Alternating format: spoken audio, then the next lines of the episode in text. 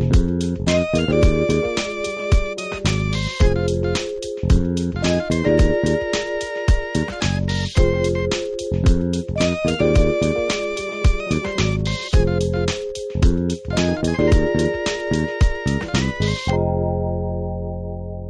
you have a Bible nearby, let's go to the book of Mark, chapter 10.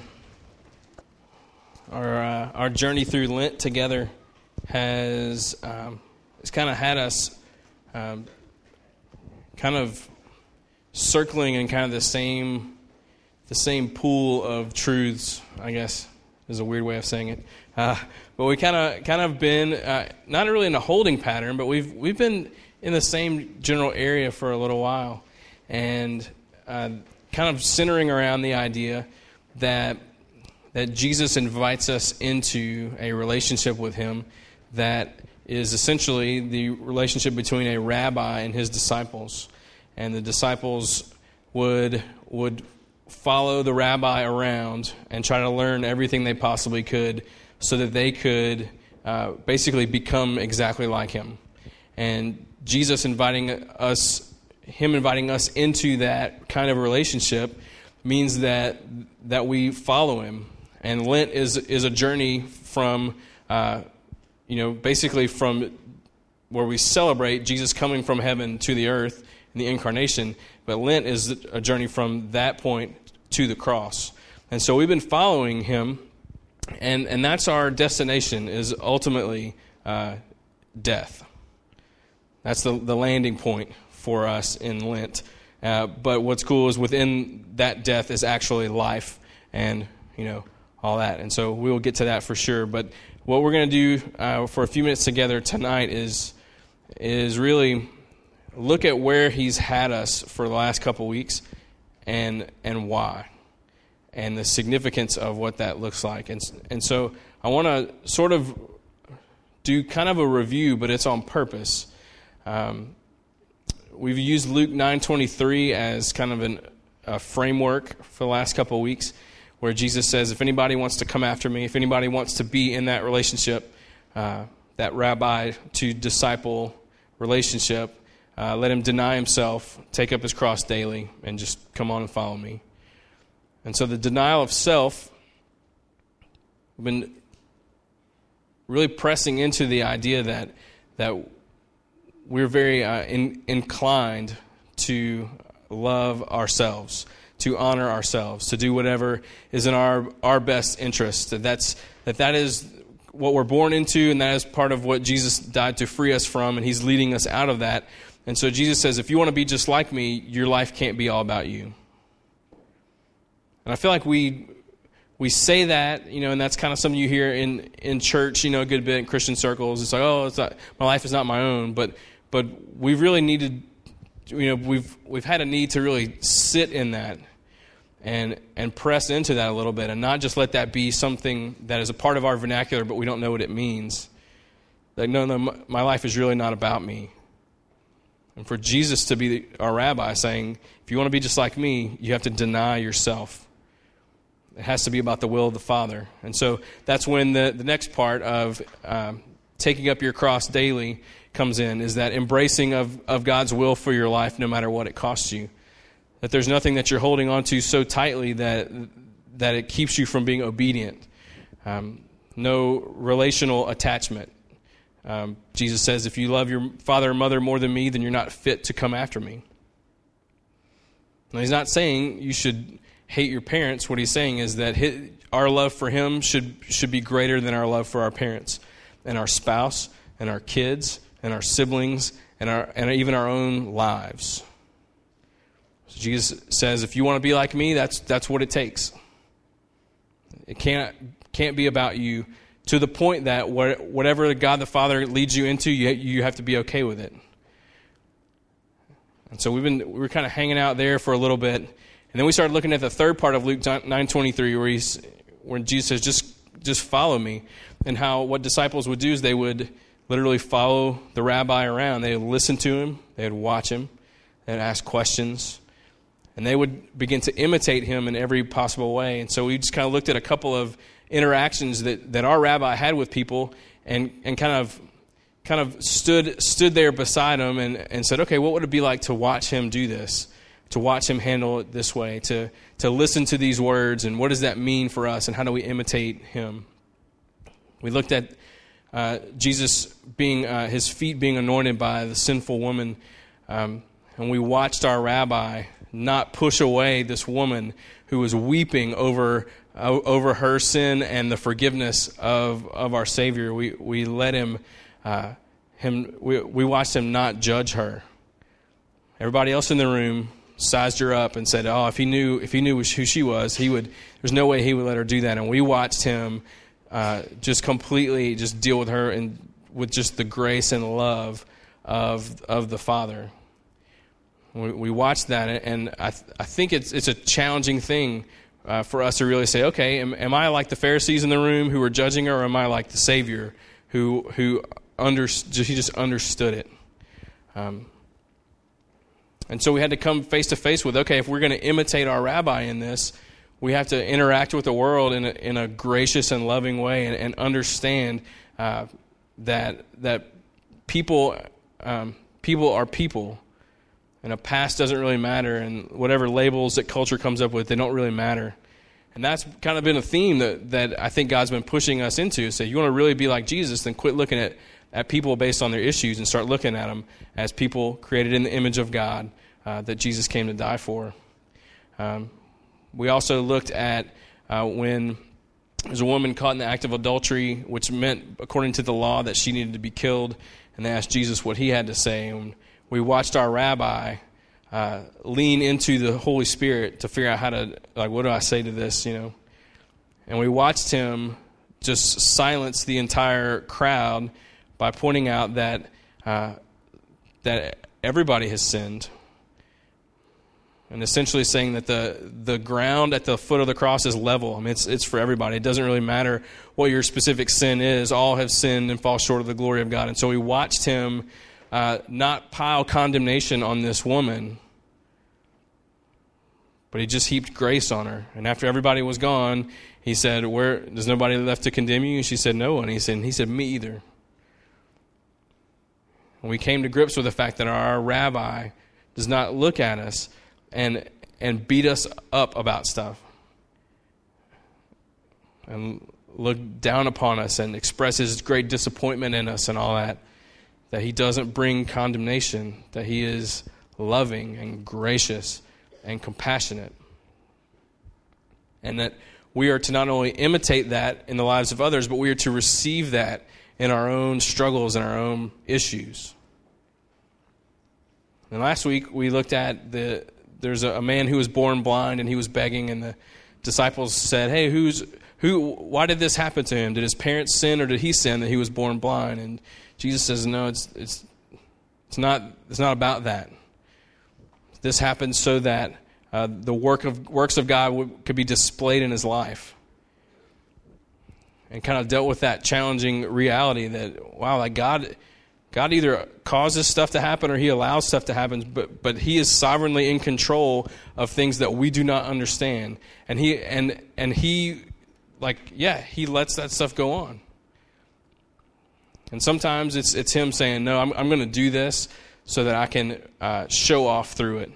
And other times, I think it's, it's the way that, that sin plays out. It's the brokenness of the world that plays out. And God lets that stuff happen, and He takes it and redeems it and brings beauty out of ashes. And the thing is, He's making us into the kind of people who wrestle through all these difficulties and all the whys and the what ifs and all this kind of stuff. And, and he allows us to wrestle through those things and brings us to that point where we're the kind of people that say, you know what, this makes no sense to me other than the fact that, that God will redeem it.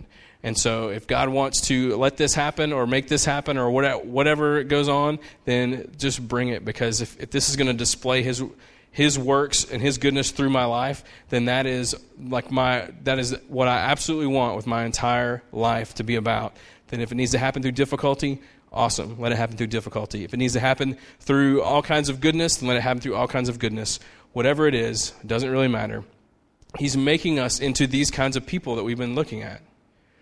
The kind of people who don't judge, the kind of people who don't look at issues, but they look at people, the kind of, uh, of folks who, who understand, like the, like the sinful woman who was, was weeping, that she had been forgiven of so much.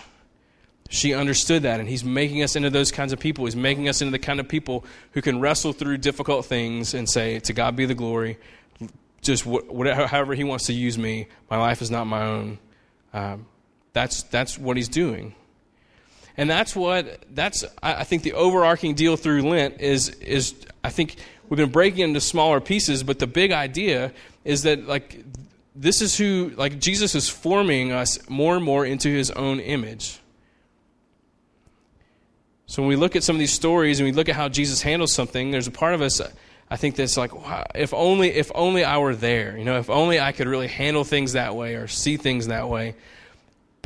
But that's the point of what we're talking about. That's the point of discipleship and following after Jesus is he's saying, "Yeah, this is exactly who I'm going to make you into. I'm going to make you into someone who denies themselves and takes up their cross daily." And you do that, the way that you do that is by following me, Listen to me, watch me, ask me, imitate me. And that whole process gets stirred up and stirred up and stirred up. And the next thing you know, there's Christ likeness being formed in us. On this past Wednesday night, we, we uh, met with our ministry team leaders, and that's what we did at the beginning of the meeting. Is I just we went around the room and and we looked at, at that passage of scripture, Luke nine twenty three, and we had to we had to to say, um, how are you, like when it comes to denial of self or taking up your cross daily or following Him, where where are you different than you used to be? Where have you seen Him grow you up? And the reason why we did that is because so often we go right to like where all our shortcomings, our shortcomings, our shortcomings. And we need to recognize, like, no, no, Jesus began something in each one of us as his kids. And he always finishes what he starts. And so there is progress that's coming. And he's making us into these kinds of people. So, so why, why review the last couple weeks? Why take that, uh, this amount of time up to this point to do that? Here, here's why. I believe that, that God is no more at work right now than he always is. So I'm not saying like, yeah, he's really doing a lot now when he's been kind of lazy lately. That's not what I'm saying. But I do feel like, like, like God has been, I think, showing uh, some of the folks who who um, provide leadership in different ways uh, within this church to the folks who like are are like prayer people. I I believe that God's been showing us, hey, um, there's some folks that are really on the cusp of, of abundant life, like legit abundant life. Um, and the, the journey through Lent and all this stirring up and all the things that have been going on, I think there is just really, we're on the verge of some really good breakthroughs with abundance. Um, but I think there's, uh, there's something that needs to happen still. And I don't know how it fits into where you, where you are. Um, uh, and honestly, like I'm not 100% sure how it fits into where I am, because I think that's what comes after tonight. Um, but I think we need to have a, a, moment like this young man had with Jesus that we're about to look at, uh, a moment where we really, uh, we really just cowboy up and and see what's going on. So look at in Mark, uh, Mark chapter 10, verse 17.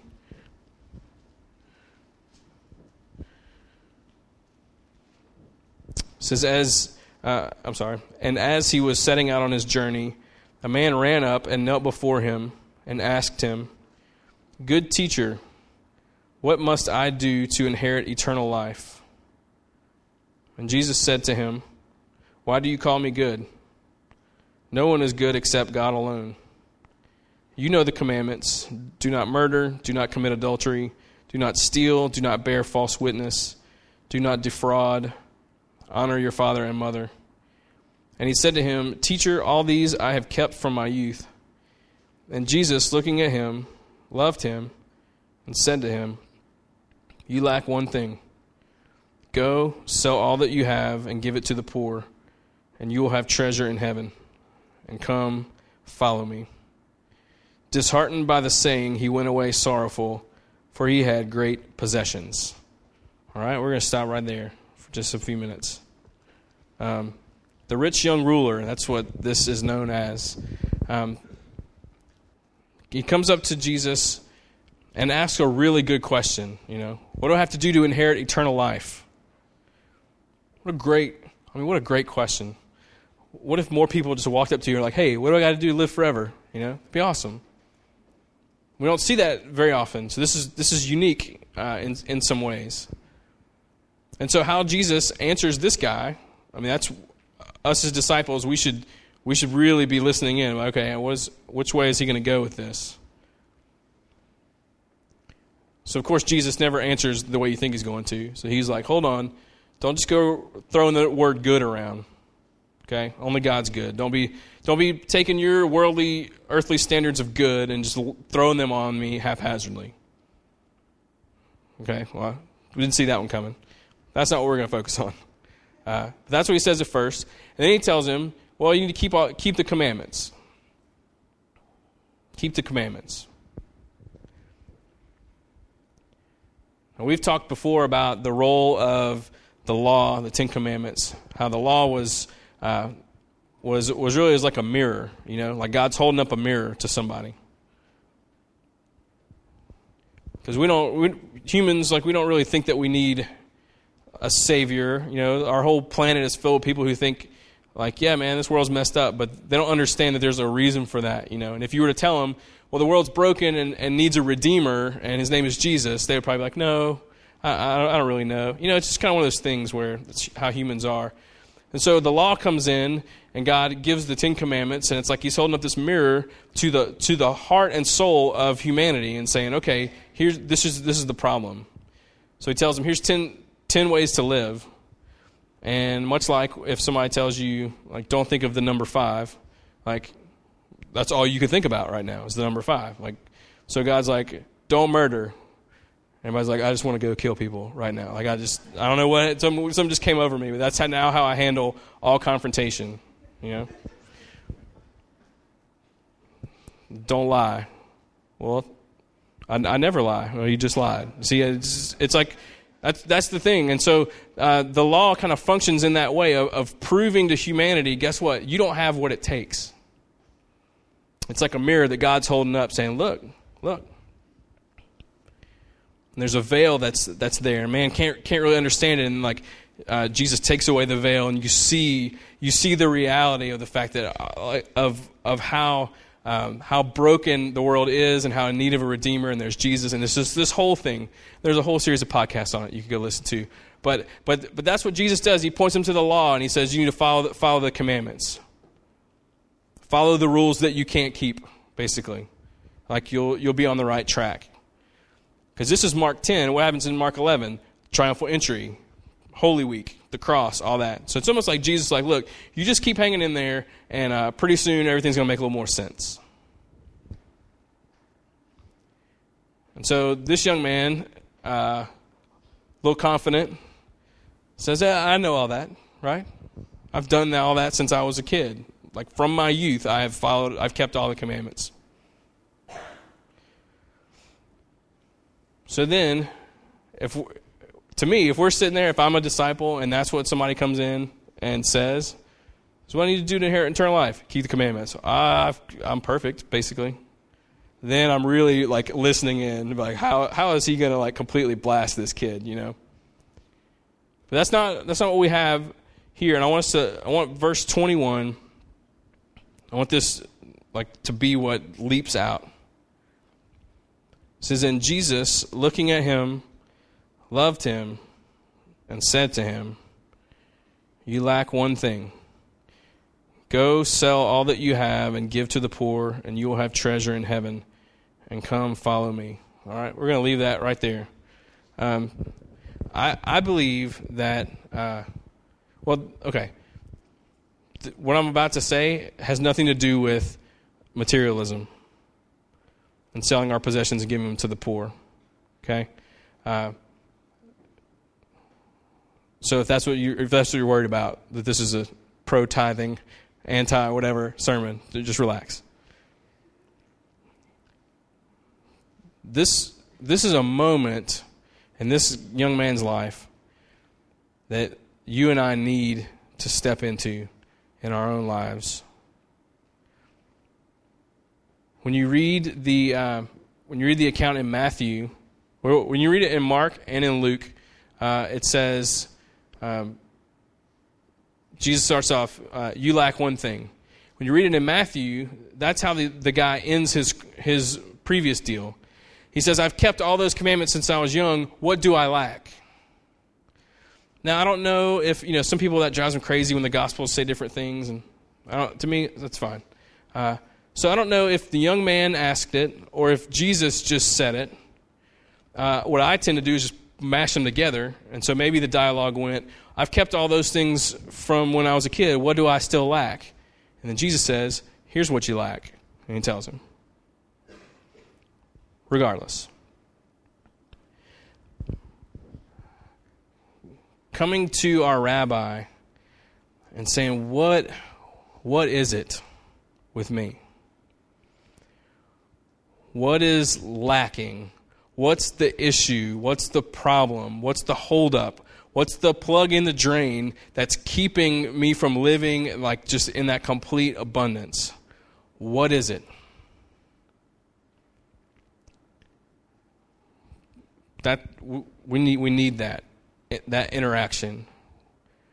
We need, we need Jesus to look at us and lovingly say to us, is this. It's, it's this. This is, this is what it is for you. We need Jesus, our prophet, was in community groups this past week. What does a prophet do? They would reveal the truth about God to the people. They were God's mouthpiece. That he spoke, spoke through him and said, This is what's true and what's real about God and about you.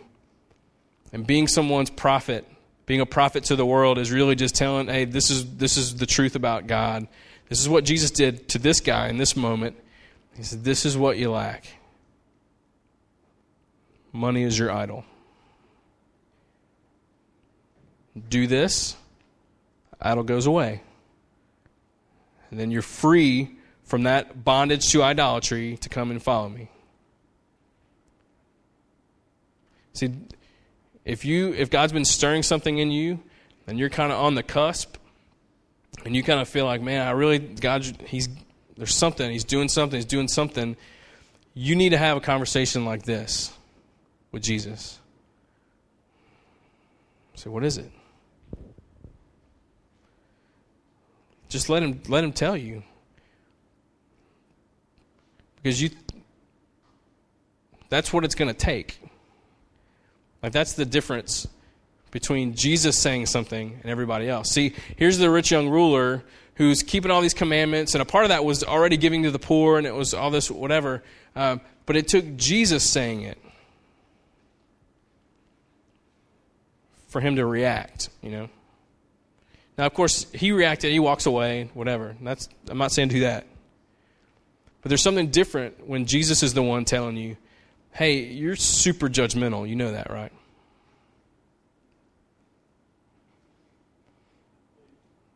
It's different when Jesus is the one saying, uh, you pretty much just heap condemnation on yourself just all the time. It's different when Jesus is the one saying, your job is complete, I mean, it's completely your idol. Your spouse, completely your idol. Your kids are idols in your life. See, I can't, I can't say that to somebody. I can, I can try, and there are times when God, I think, uses us as each other's prophets to speak that. But when Jesus says it, it's, it's different. It carries this weight that is holy and good and perfect. And it makes zero sense that we don't come to him more, just like this guy, and say, What do I lack? let him say, It's this. But notice Jesus doesn't just say, Well, money's your idol, deal with it. He says, Money's your idol, give it all away. And then you'll be free to follow me. See, when, when we come to the Lord and we ask Him to show us, He doesn't just point it out, He, he leads us out of that bondage, that idolatry, that whatever, that judgment, that the lies that we believe, the, whatever it is, he, he leads us out of it. He leads us out of it through the scriptures. He leads us out of it through His Spirit. He leads us out of it through our community. And that's why we need to involve people and we need to figure out what the Bible has to say about it and we have to start walking in truth. Um, he will lead us because He is the Good Shepherd. But He's got to be the one to show us what's holding us back. We need, we need our own rich young ruler moment. When we say, I'm, I'm tired of living this way. I'm tired of not knowing what it is. Will you show me? And he will. But then, in that verse, verse 22, disheartened by the saying, he went away sorrowful, for he had great possessions. There's, there's a take it or leave it aspect to this. Sometimes people are, uh, they question why we do our services the way we do, why we, don't, why we don't have an invitation, walk the aisle kind of deal or whatever. And uh, that really just comes down to a, a, a personal conviction that we just, you don't see it in the Bible. The Bible, they're like, this is what the truth is. And people are either like, yes, that's what I want. Or they're like, nope, I want nothing to do with it. Okay, well, So that's why we do our services this way. The rich young ruler, he didn't like what Jesus had to say, so he went away and he was sad about it. You don't have to walk away and be sad about it. You know? But when you keep reading the story, verse 23, Jesus looked around and said to his disciples, How difficult it will be for those who have wealth to enter the kingdom of God. And the disciples were amazed at his words. But Jesus said to them again, Children, how difficult it is to enter the kingdom of God. It is easier for a camel to go through the eye of a needle than for a rich person to enter the kingdom of God. All right? Now, this is not an anti wealth, anti rich people sentiment. I think Jesus is saying, okay, you guys underestimate the attachment to wealth and possessions that that it comes. Like you just you don't understand how much it grips you. But he's referring to the rich young ruler and that problem, the problem that he had. So if we kind of bird's eye it, kind of raise up to thirty thousand feet, we under I, I think that we can make the the jump that we don't understand the the hindrance that any of these issues are for us. We think, oh, it's just a little shame from my past. Oh, it's just a little lie that I'm believing. Oh, it's just this, this bit of baggage I'm unwilling to deal with. Oh, it's just this painful thing. Or it's just this, it's just this, it's just this. And I think the rich young ruler is like, it's just money, right? It's just stuff. I think Jesus is saying, don't underestimate anything that I'm going to show you as being a hindrance, as things that you're lacking. Don't dismiss it. Then he says, and it says, verse 27. Oh, I'm sorry, go to 26. It says, And they were exceedingly astonished and said to him, Then who can be saved? And Jesus looked at them and said, With man it is impossible, but not with God. For all things are possible with God. So I think I think some folks have basically all, just given up and just accepted just accepted what, whatever your relationship with God looks like. Like you said, it's just my personality. It's just I, am I'm, I'm too old. I'm too young. This is just how I am. This is how, how it's going to be. My wounds are, are too deep. My baggage is too heavy. The lies are, are, are too big. Um, and and so by doing that, you kind of minimized it and just say, like, here's this really big thing. It's so, so massive. I'm just going to minimize it and just be like, well, it's just not really that big a deal. If I just live in like semi abundance, in the Lord. Semi freedom, semi truth, semi goodness. I'll just be okay with that. It'll, it won't be that big a deal. And so I think some people have really just given up and said, well, it's just not for me, I guess. That joy and that peace and that abiding life, that's just that must be for somebody else. Must not be for me because I've tried it and it doesn't really work. And so you've if that's you or someone that you know, they've chalked it up as being impossible. And Jesus is saying, yeah, in your own efforts, of course it's impossible. But God, there, there's no such thing as impossibility with the Lord. And so our prayer request cards say, Jesus Christ has the power to dot, dot, dot. Because we believe he has the power to change any life, any situation, uh, any whatever, any marriage, any friendship, any work situation, any financial deal, any addiction, any whatever. He has the power to do anything. And so the rich young ruler walked away sad, one, because he was attached so much to his money and found his identity in it or whatever, however you want to chase that. One, he was so attached to it, but two, I think he saw it as an impossibility of saying, well, there's just no way, there's just no way I can do that. There's no way I can overcome that issue. That thing that I lack is too big. And so I'll just settle. It won't be that big, not, not that big a deal to settle and minimize it.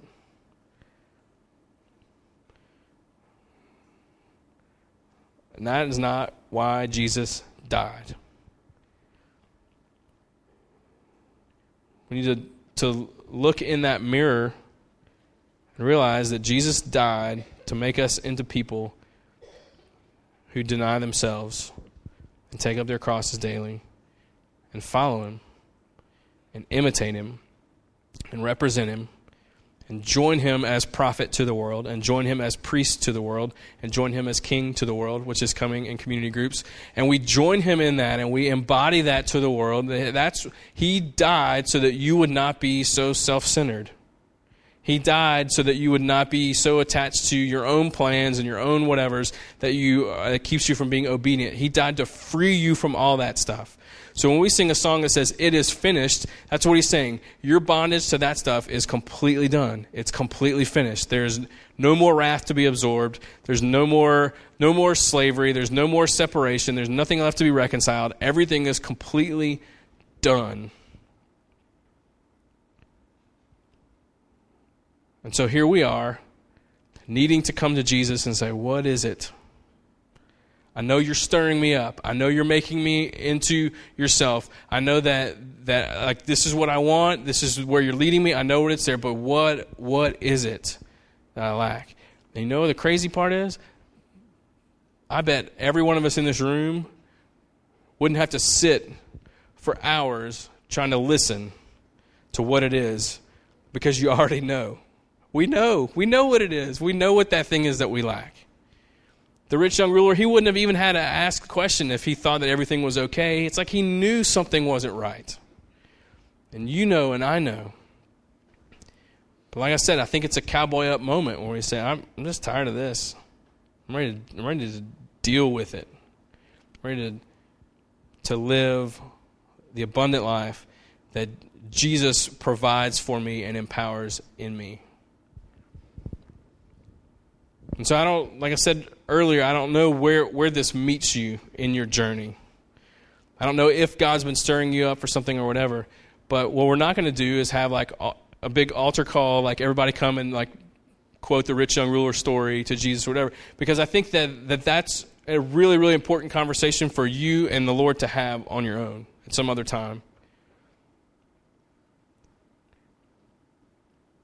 For the things He's already stirring, I think that you need to talk to your friends about it. I think you need to talk to your spouse about it. I think you need to be praying together. Share with your community group something. We walk through all this stuff together.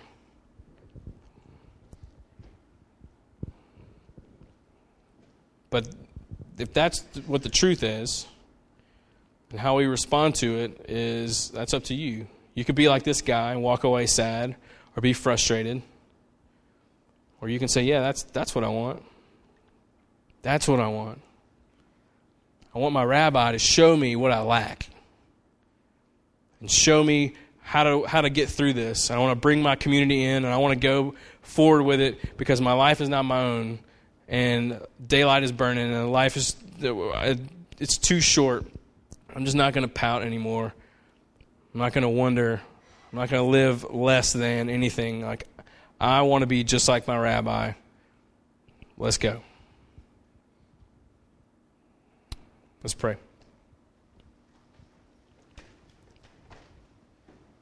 Lord, your, um, your goodness to us is without boundary or limit. And I'm grateful that in Mark 10 21, we're able to see that you looked at this guy and you loved him. And you loved him enough to tell him the truth, to lead him forward in your goodness. And so, uh, Father, I just ask that in this place, just for these next few minutes, that um, that we would receive the loving and truthful gaze of our Savior and our Rabbi. And as we sing songs that are that push us forward and push us into those conversations and into whatever, that would, we would do so in full view of the grace and love of that you shower upon us.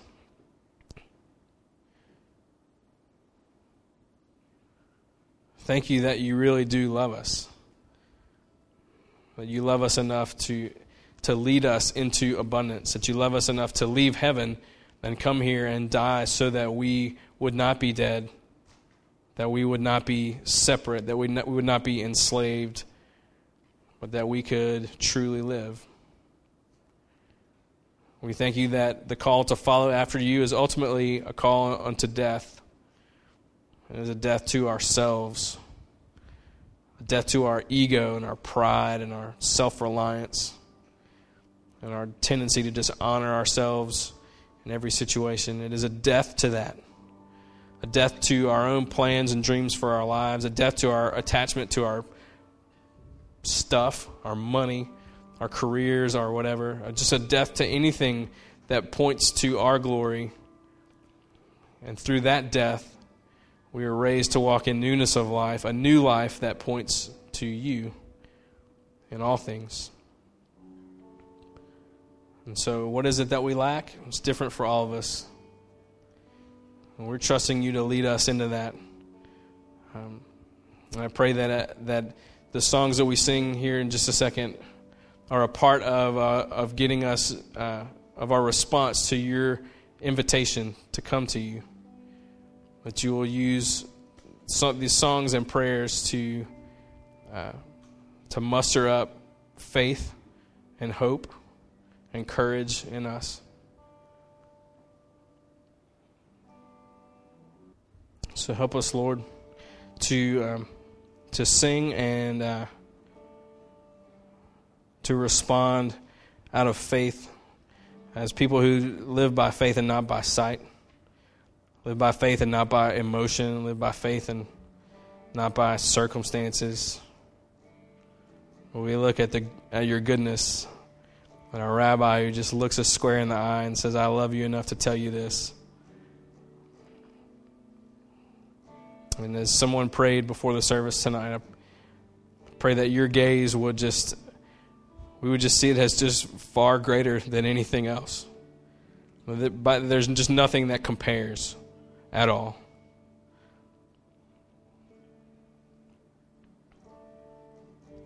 We love you. And I pray this in your name. Amen. Let's stand together. Let's sing these as a part of our response as we move forward.